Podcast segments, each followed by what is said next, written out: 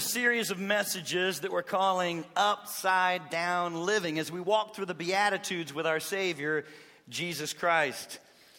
And I'm going to bring it home today with the final message. But I've heard from so many of you telling me how you've been stretched and challenged and convicted and encouraged.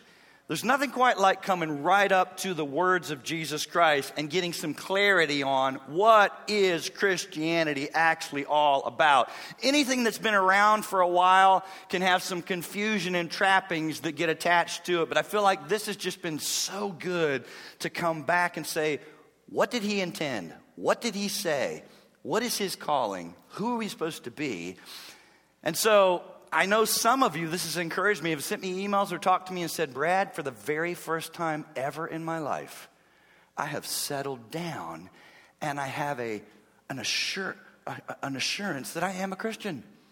Because we're not talking about formulas. Did you pray it like this? Did you walk the aisle? Did you shake a hand? Did you get all that's been pushed aside? And I've had people say, Thank you for the first time ever. I have assurance. But I've been praying that there's others of you I love you, but I've been praying that it would cause you to rethink whether you're even in the kingdom or not. Because it's not about, I did this, I did that, I.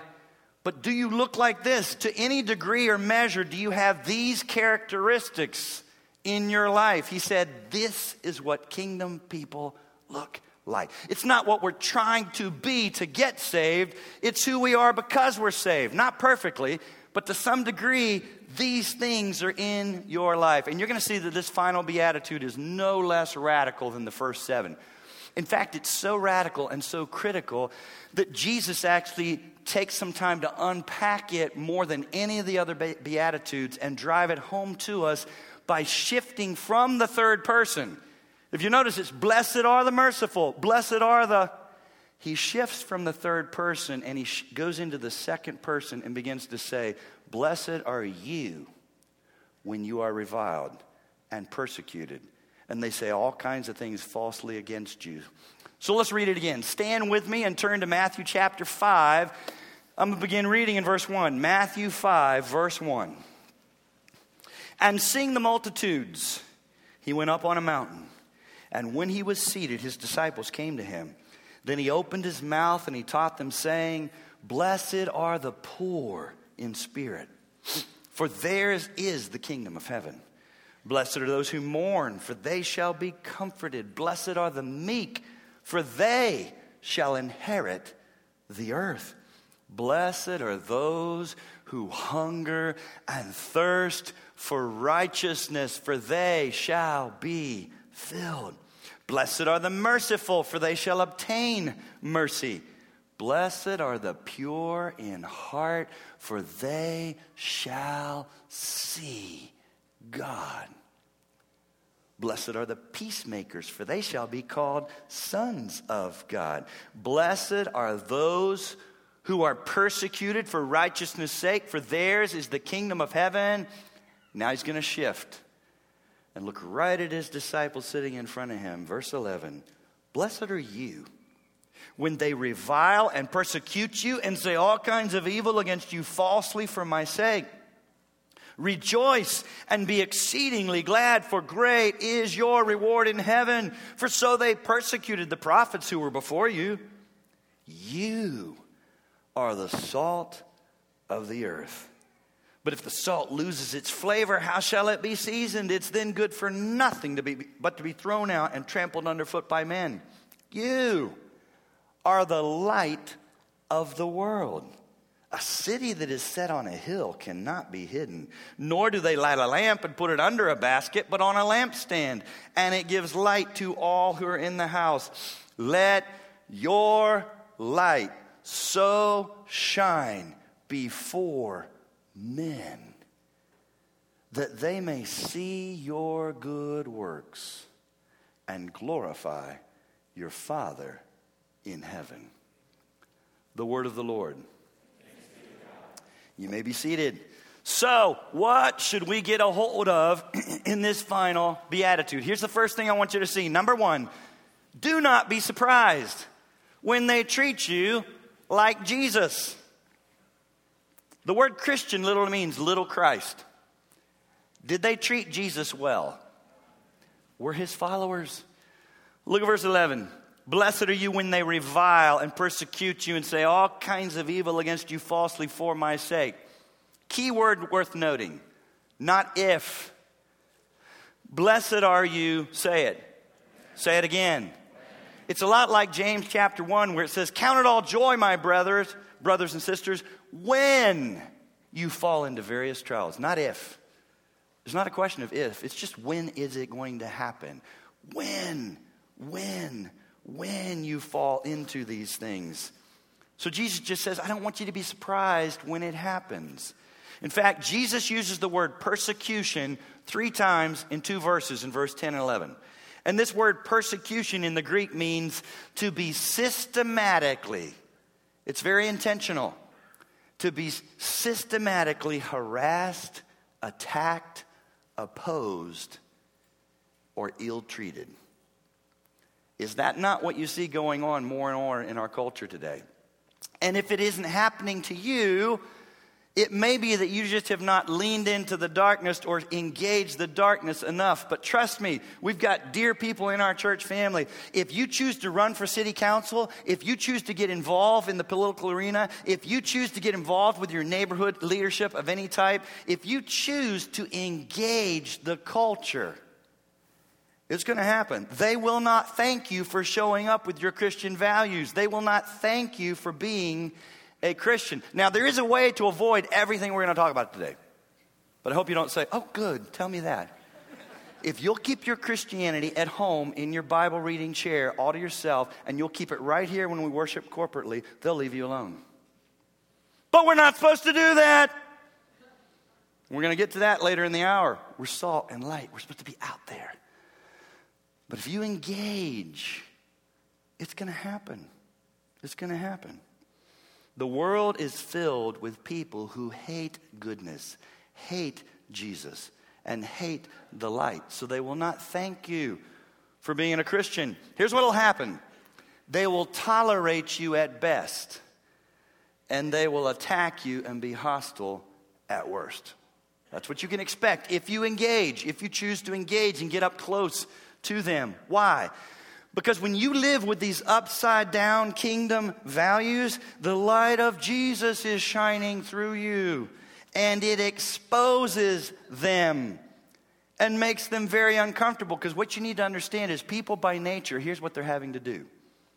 The Bible teaches in Romans chapter 1 and 2 you don't have to be a Christian to have a conscience. You don't have to be a Christian to know right and wrong. Romans 2 says God's law is written on their hearts so that it's either accusing them or excusing them. So they're working hard to resist their own conscience to do the things that they're doing, and along comes you. And you're bringing some righteousness and light, and it's actually heightening what's already going on in their conscience. So they will not be grateful for what your presence in their lives is doing for them. Because the other thing is truth begins to resonate. And I hope you don't think, oh, everybody wants truth. Everybody's a seeker of truth. News alert. They're not. Romans 1 also says, what do they do with the truth about who we are as human beings and gender and purpose and meaning? They suppress the truth by their unrighteousness. And here you come with light and truth. And here you come, according to 2 Corinthians 2, with the sweet aroma of the knowledge of Christ. They're not going to thank you. See, when you personally cherish and practice sexual purity, and I hope our church family does. In a, in a dark, morally decadent day, I want you to practice and cherish sexual purity. If that's you and you do that, oh, listen, they're not going to say, that's fine, that's your choice. Oh, no. They will see it as a personal attack on their sexual freedom and autonomy that says, My body is mine to do what I want with it. Nobody's going to tell me who and who I can't have sex with. It'll be a threat to them. Your sexual purity makes them uneasy and will be a threat to them when you exercise self control, whether it's with alcohol, food, entertainment, you name it. When you exercise self control, they see it as an indictment against their own abuse of alcohol and food and any other pleasure.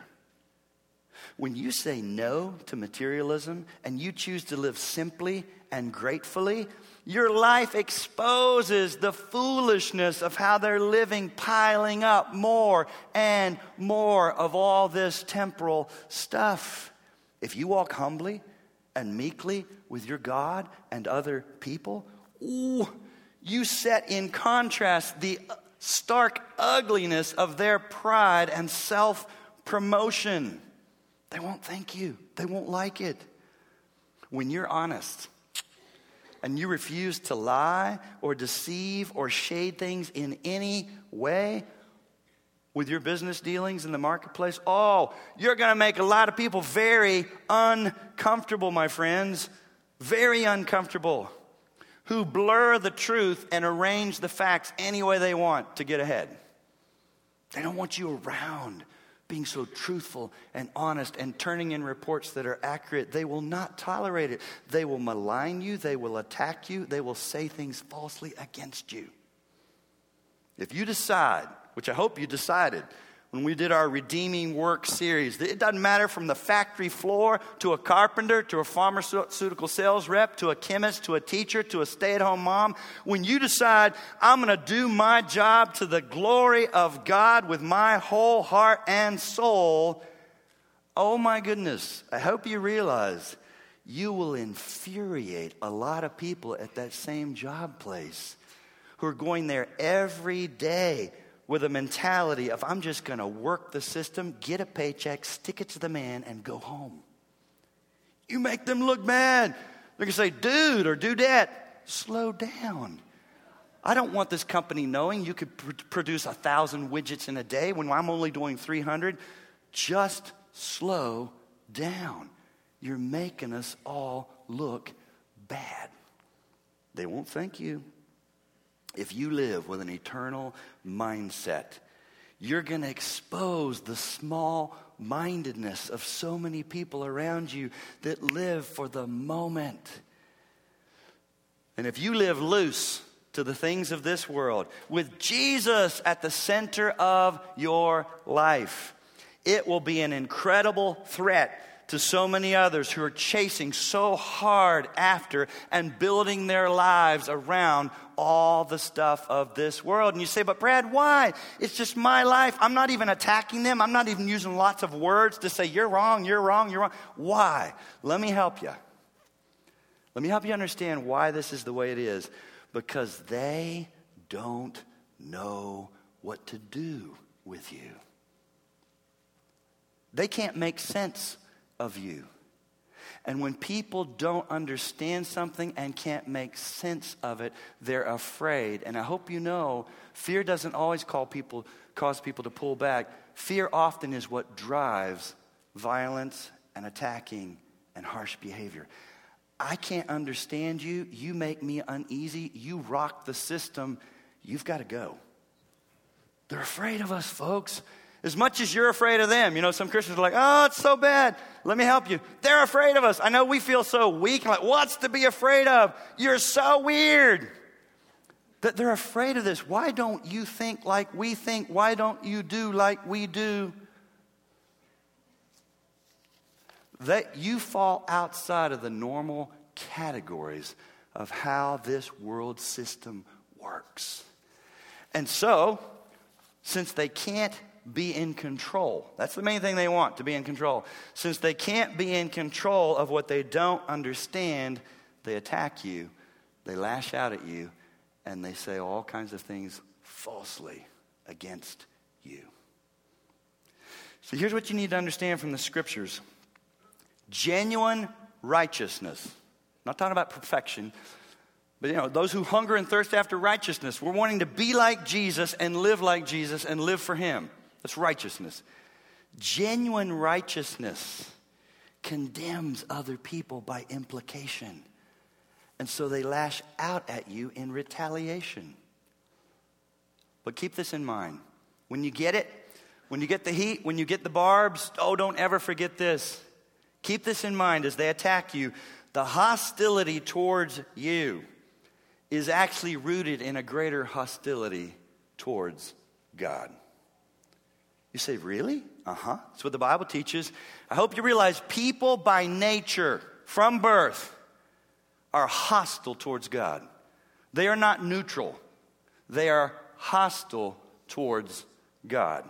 They hate God. So when you begin to grow in His likeness and sound like Him and live for Him and look like Him, they're going to hate you too.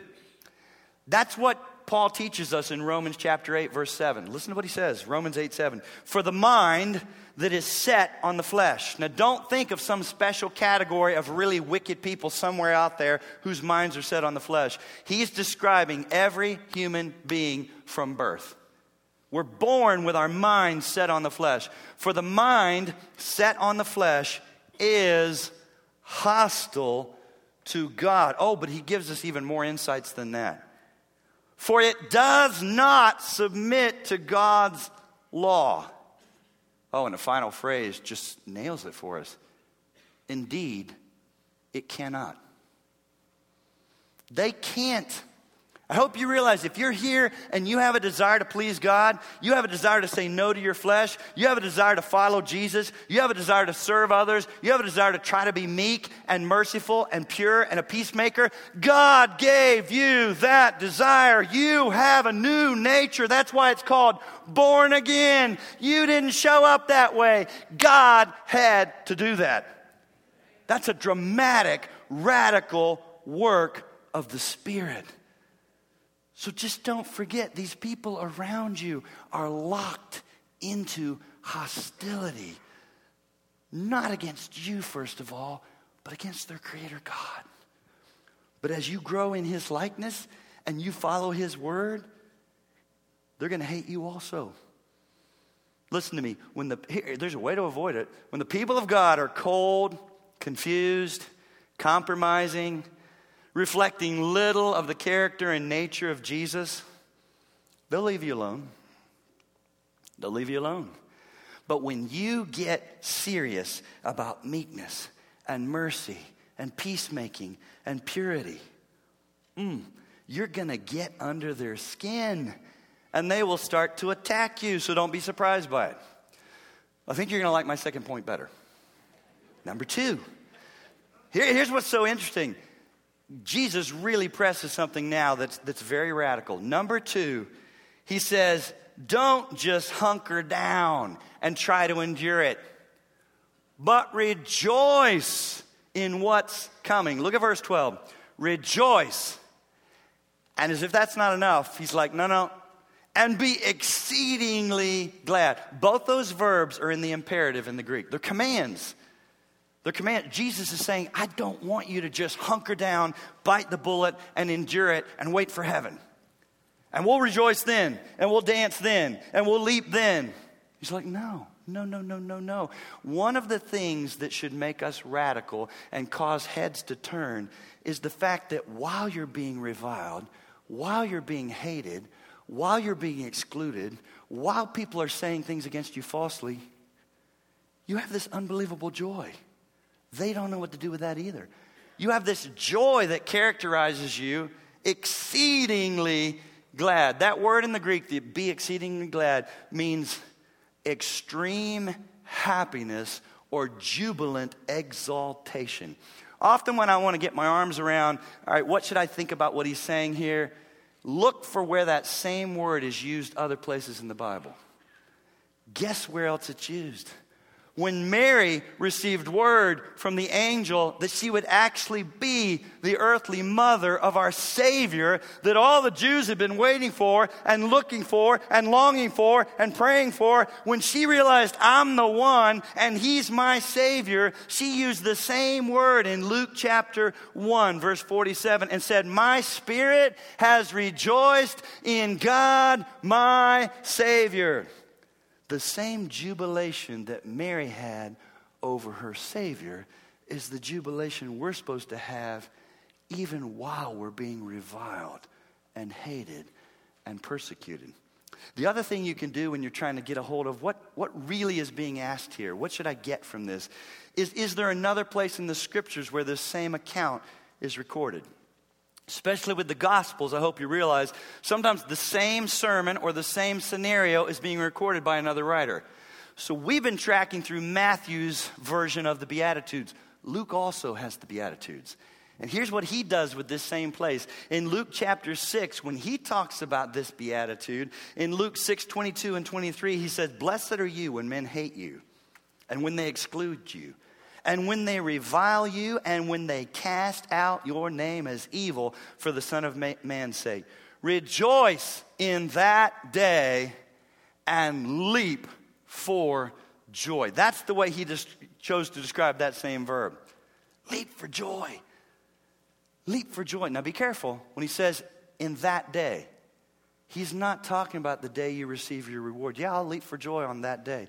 He's talking about that day that you're reviled, that day that you're hated, that day that you're excluded, that day that people are saying things falsely against you. Leap for joy in that day. You say, Brad, why? Well, here's part of it. People struggle with assurance of salvation, right? Some of it is you, as you get this kind of heat, it simply confirms that you're a kingdom person.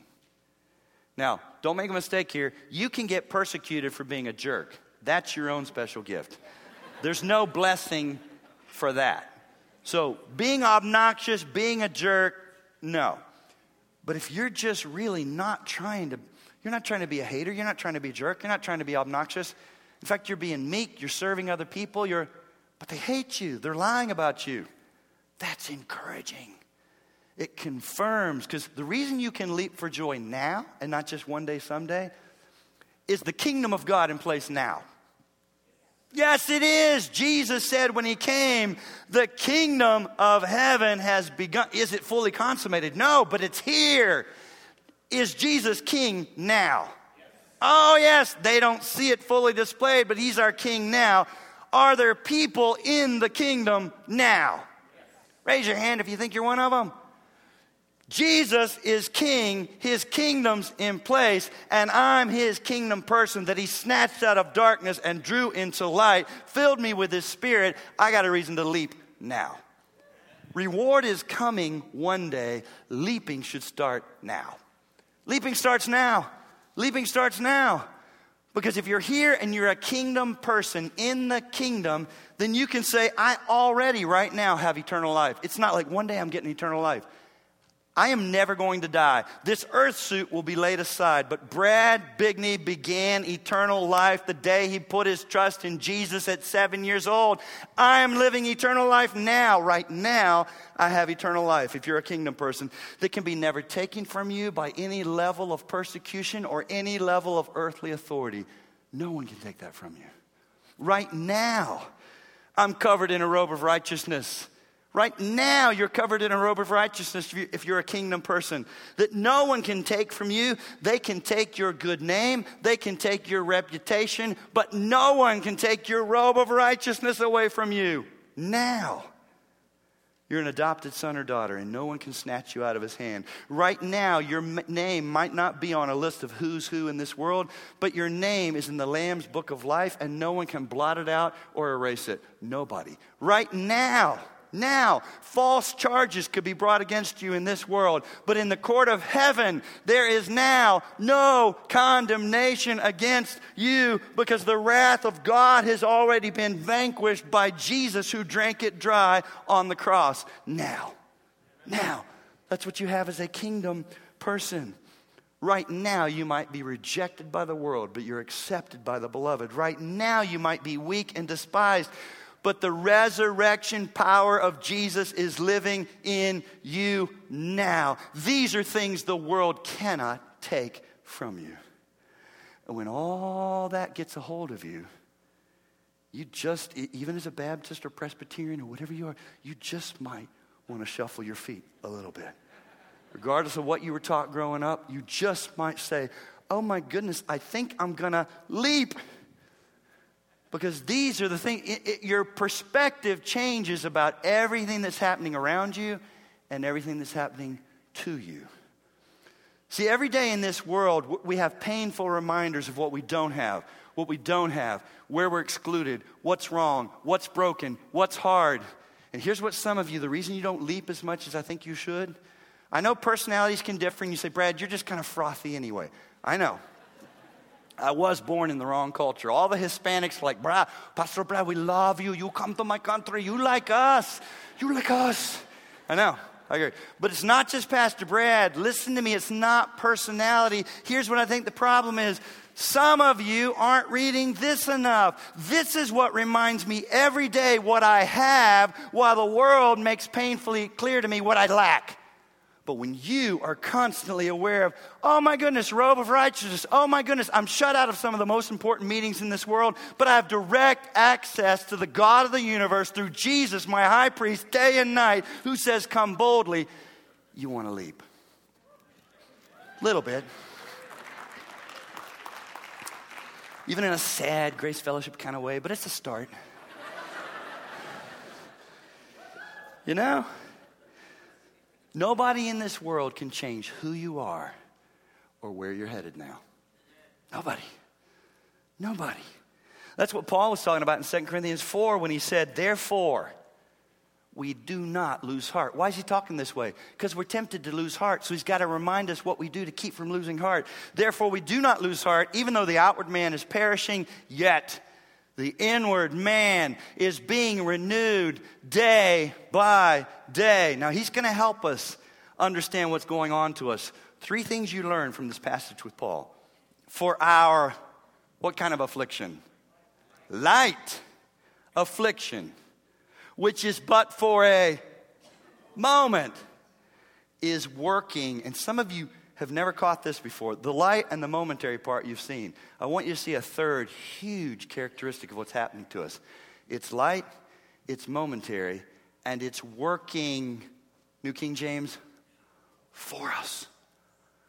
You're like, I feel like it's against me. I feel God's word teaches the suffering and the affliction is working for you, it's actually part of what produces for you that great reward. It's working for us a far more exceeding and eternal weight of glory. It's almost like Paul runs out of words and cannot think of enough modifiers and superlatives to put on the front of that before he finally sticks the noun glory. Here's what you need to understand not that you should go out and try to get persecuted. But this can encourage you. Our suffering and persecution now is commensurate with our reward then. It's increasing your reward.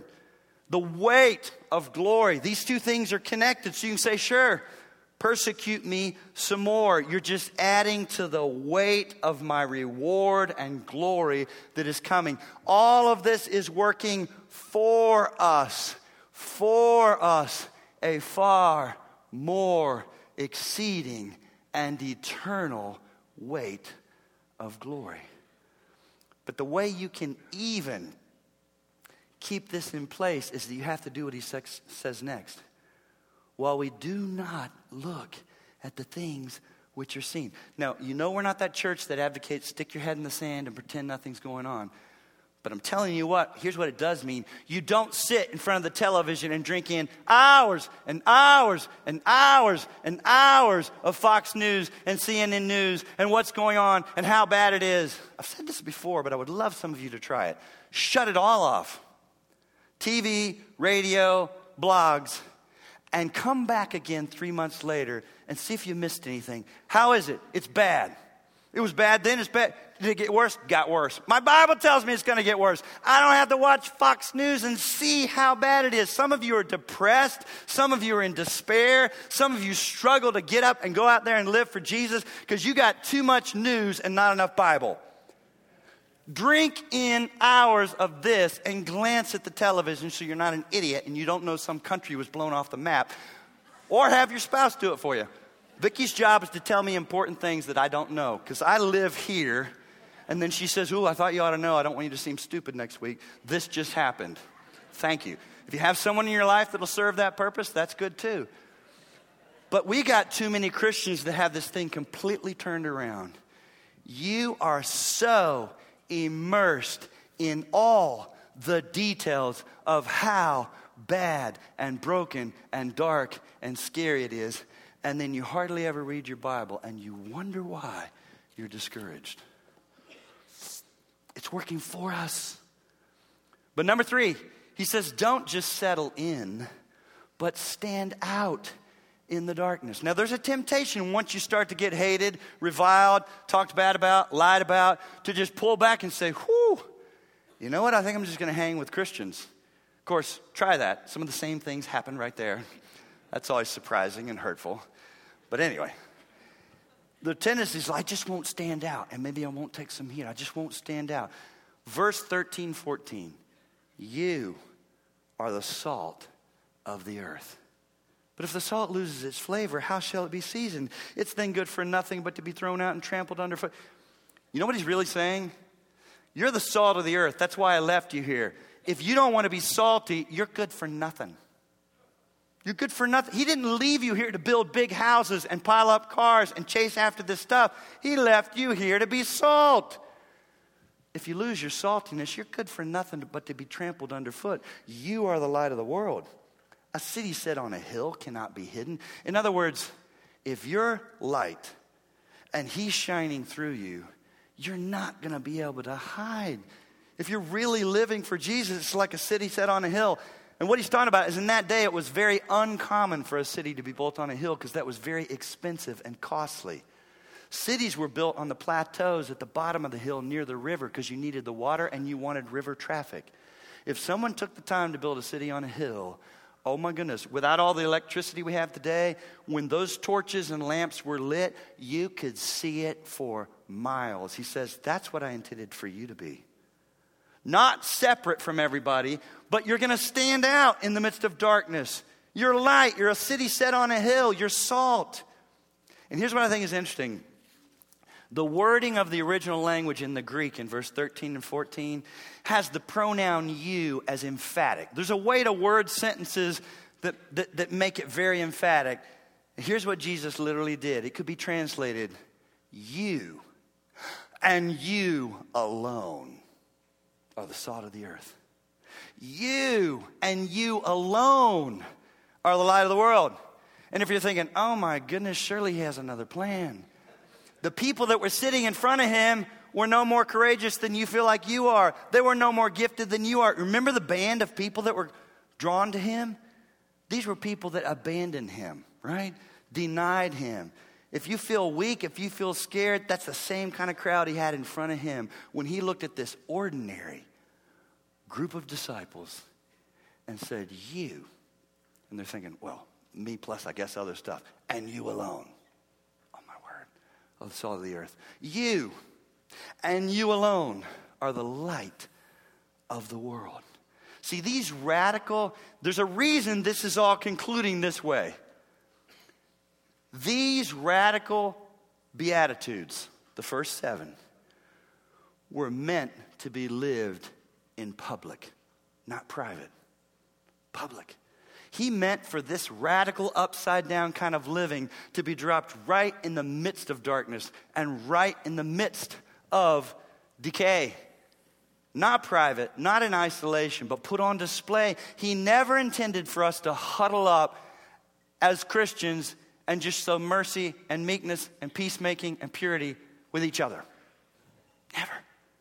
It was supposed to be public, in the midst of darkness, in the midst of decay. He wants these seven radical beatitudes dropped down in the midst of darkness and decay as you go into that public high school, as you go into that public middle school, as you go onto that secular university campus, as you go into the marketplace and job arena where, yes, they're using the F word, and yes, they're stealing, and yes, they're sleeping around, and as you live on a street that's filled with people who are not yet in the kingdom, we're supposed to be right there in the midst of it. You say, but Brad, I feel so awkward. Good. The day you don't feel awkward is not a good sign. Oh, I just feel so comfortable with these people? I hope not. But it doesn't mean the answer is pull back. I want to get a street and I want to buy property where 15 Grace Fellowship people can build houses. I'm going to come blow that up. If I learn about that, if I hear about that, and if any of you builds a family life center for Christians to jazzercise and basketball together, I'm going to blow that up also. We're supposed to go where darkness is and go where. Here's what's interesting the fact that he calls us salt and light indicates the two biggest problems in our world decay and darkness. And he intended to use us to be a part of that solution. Salt and light in the midst of. Salt does no good if it stays in the salt shaker and hangs with other salt. Isn't it great being salt? I love being salt. Let's sing salt songs. Get up against what's rotting. Light does no good unless it's dropped down in the midst of darkness and begins to penetrate and expose the darkness. He doesn't want us to live a life of isolation and contemplation. There's a place for contemplation. I do it every morning.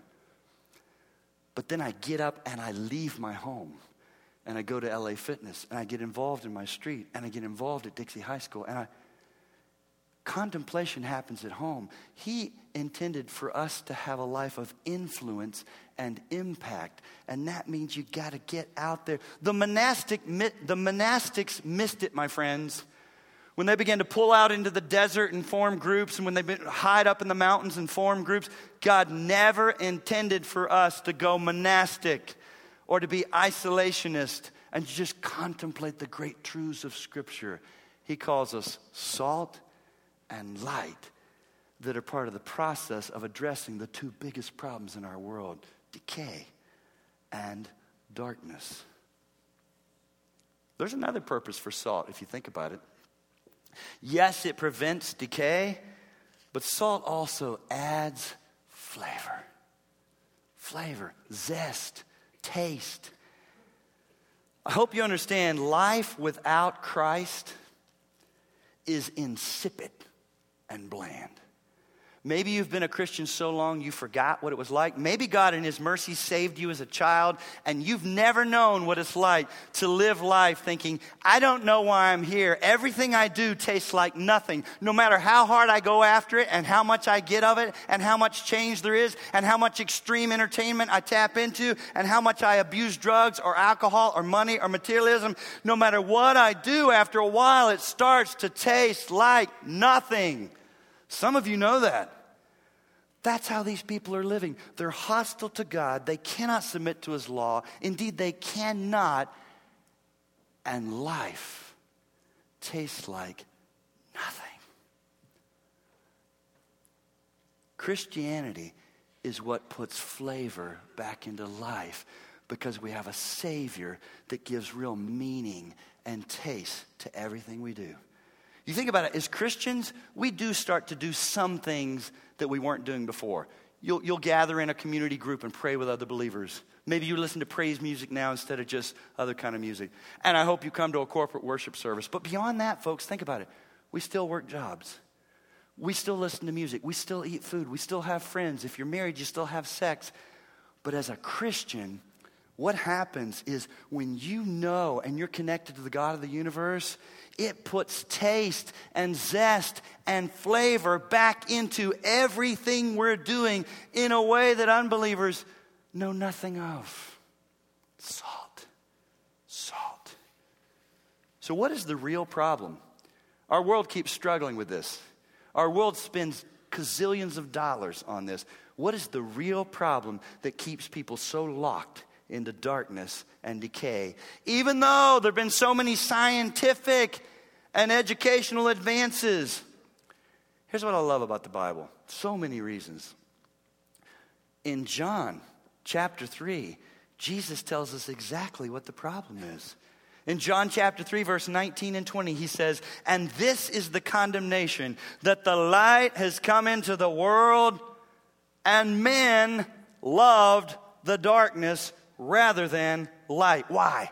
Because their deeds are evil, for everyone practicing evil hates the light and does not come into the light, lest his deeds should be exposed. Well, that explains a lot. See, if you would read your Bible, you would not have to stay as confused as so many people are about what's wrong with our world? What's wrong with our world? What's wrong? Oh, we just need to educate sooner. Educate about sexual purity. Educate about kindness. Educate about not bullying. Educate about no prejudice. You will never educate mankind into righteousness and fair treatment of people. It's not an intellectual problem, it's a moral problem. They want what they want and we are sinners by nature. And we're willing to sin against God, and we are willing to sin against other people in atrocious ways, no matter how educated you are. Germany, I'm not knocking you if you're German, but the Nazis, were they dumb, uneducated, like sticks through their nose out in some village somewhere, and that's how they did? One of the most educated nations. Was that 400 years ago? No, that was not that long ago. And never mind Germany. The news constantly tells us of another group that seeks to cleanse or wipe out an entire people group. And sometimes these are modern cities. What's the problem? It's not an intellectual problem, it's not a money problem, it's a heart problem. And therefore, the answer here's what's such good news is the gospel, is Jesus. You say, Well, I'm not that smart. You don't need to be that smart. Jesus has left you here not to be super smart, but to be salt and light. Salt and light. Salt and light. In spite of all the knowledge that we've amassed over the last 200 years, since the beginning of the Enlightenment, halfway through the 18th century, fallen man by nature loves darkness. And so the horrors in our world will continue to happen. See, what this means is that even though people know, here's what's scary even though people know what is right, they prefer to do what is wrong and evil, even in the face of their own conscience that warns them, so that they may regret it, but they still do it and then look for a drug to numb their consciences as they do it. That's the condition of people. Look, I'm not pointing fingers and saying, oh, that's those horrible people. That's all of us apart from the grace of God. He has to rescue us. He has to rescue us from the darkness and this heart that wants to do what I want to do. But here's, here's the good news our light doesn't just expose darkness, it shows a way out of darkness. That's why Paul said in Philippians chapter 2 about the believers in, in Philippi that you may be blameless and innocent, children of God without blemish. Oh, notice, in the midst of a crooked and perverse generation. Again, we're not supposed to huddle up, pull out, isolate, build walls. You are children of God in the midst of a crooked and twisted generation among whom you shine as lights in the world holding fast the word of life. Now, I want you to get that also, because we've got to we're, we're coming back around again. I'm not against doing good deeds. I'm not against trying to make a difference in our world, whether it's feed the hungry, dig a well, clean water, stop sex trafficking. I hope Christians will get involved in all of that and more. But I hope they never lose sight of the fact that's not our most important calling. In fact, unbelievers get jazzed about that, and there's plenty of them doing that. If you let go of truth, and you decide, I just want to help people, but you aren't willing to still say, you know what? God made us men and women, and gender matters, and you speak the truth. You know what? Homosexuality is still a sin, it's just not an alternate lifestyle. You know what? Singles are not supposed to sleep together. I see Christians just going off the rails in a desire, and, and they jump on, on board with anti sex trafficking. Guess what? The world will applaud you. But if you keep holding to morals and you keep speaking the truth in every area, then they begin to attack you. Don't let go of truth as you shine as lights in the world, holding fast the word of truth. Because Jesus said in John 8, You shall drink clean water and it'll set you free. No, I don't think he did. He said, You shall know the truth, and the truth shall set you free. We have to be people who are salt and light, still holding to truth. You don't shout it, you don't scream it, you're not a hater. But folks, if you if you speak the truth but you never love people, you won't attract many people.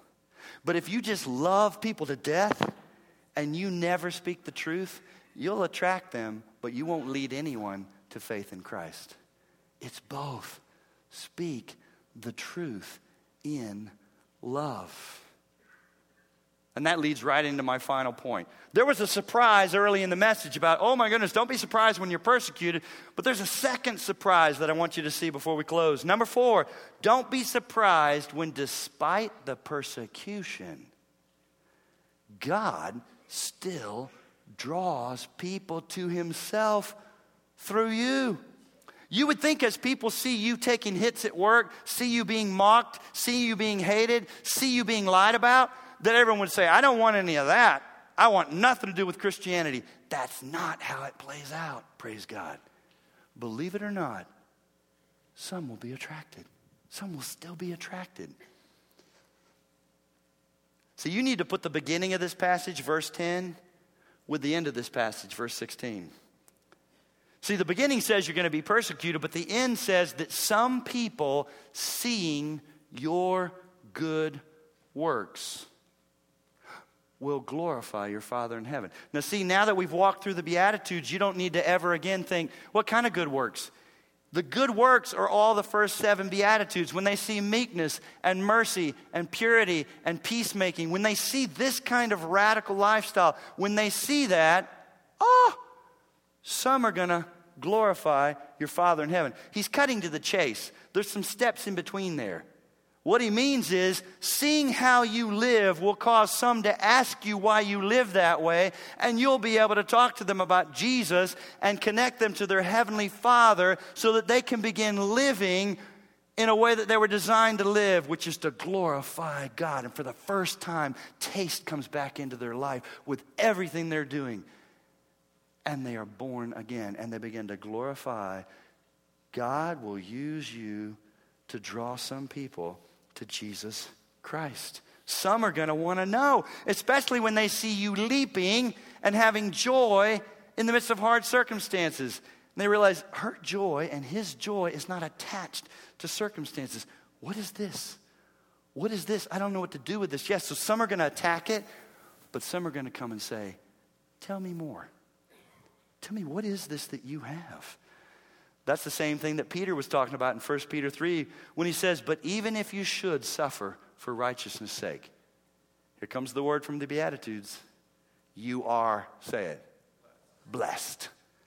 And do not be afraid of their threats, nor be troubled, but sanctify the Lord God in your hearts, and always be ready to give a defense to everyone who asks you a reason for the hope that is in you.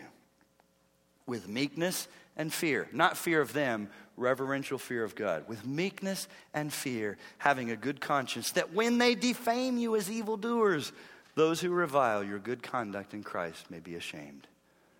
It's always been this way.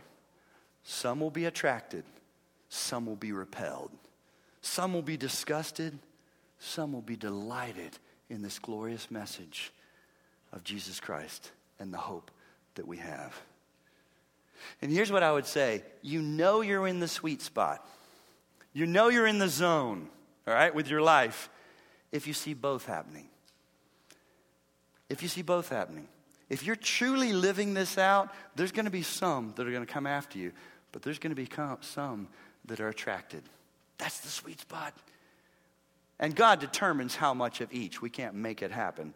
But you just live it out and you watch. You'll see some of both. Some attracted and some react against it. See, your, your life, really, if you think about it, it should either get a reaction or be an attraction. Because Jesus Christ was one of the most compelling and controversial figures who ever lived in history. And now we say we're following him living this upside down value. Oh my goodness, if you start marching to the beat of Jesus, this radically different way to live, there's no way you're going to march to the beat of Jesus and not rattle some people around you. In fact, I would say it to you this way if your life elicits nothing more than a yawn from other people around you, you're probably not living radically enough because you're not filled with Jesus enough. It should either be a reaction or attraction, not a yawn. What about your life? Do heads ever turn? I'm not asking you if you're perfect, but do heads ever turn because of your meekness and mercy and purity and peacemaking? Not inside your house and with your Christian friends, but right out there in the marketplace, right on your street, right? Do heads ever turn and think, what is this? I don't know what to make of this. What do I do with this? It should. And I know this has been a hard message because none of us, it's not fun thinking about being persecuted. But as we close, I want to put it in perspective because there's things that will happen to us that are the same thing that happened to Jesus, but oh my goodness, I want you to hear.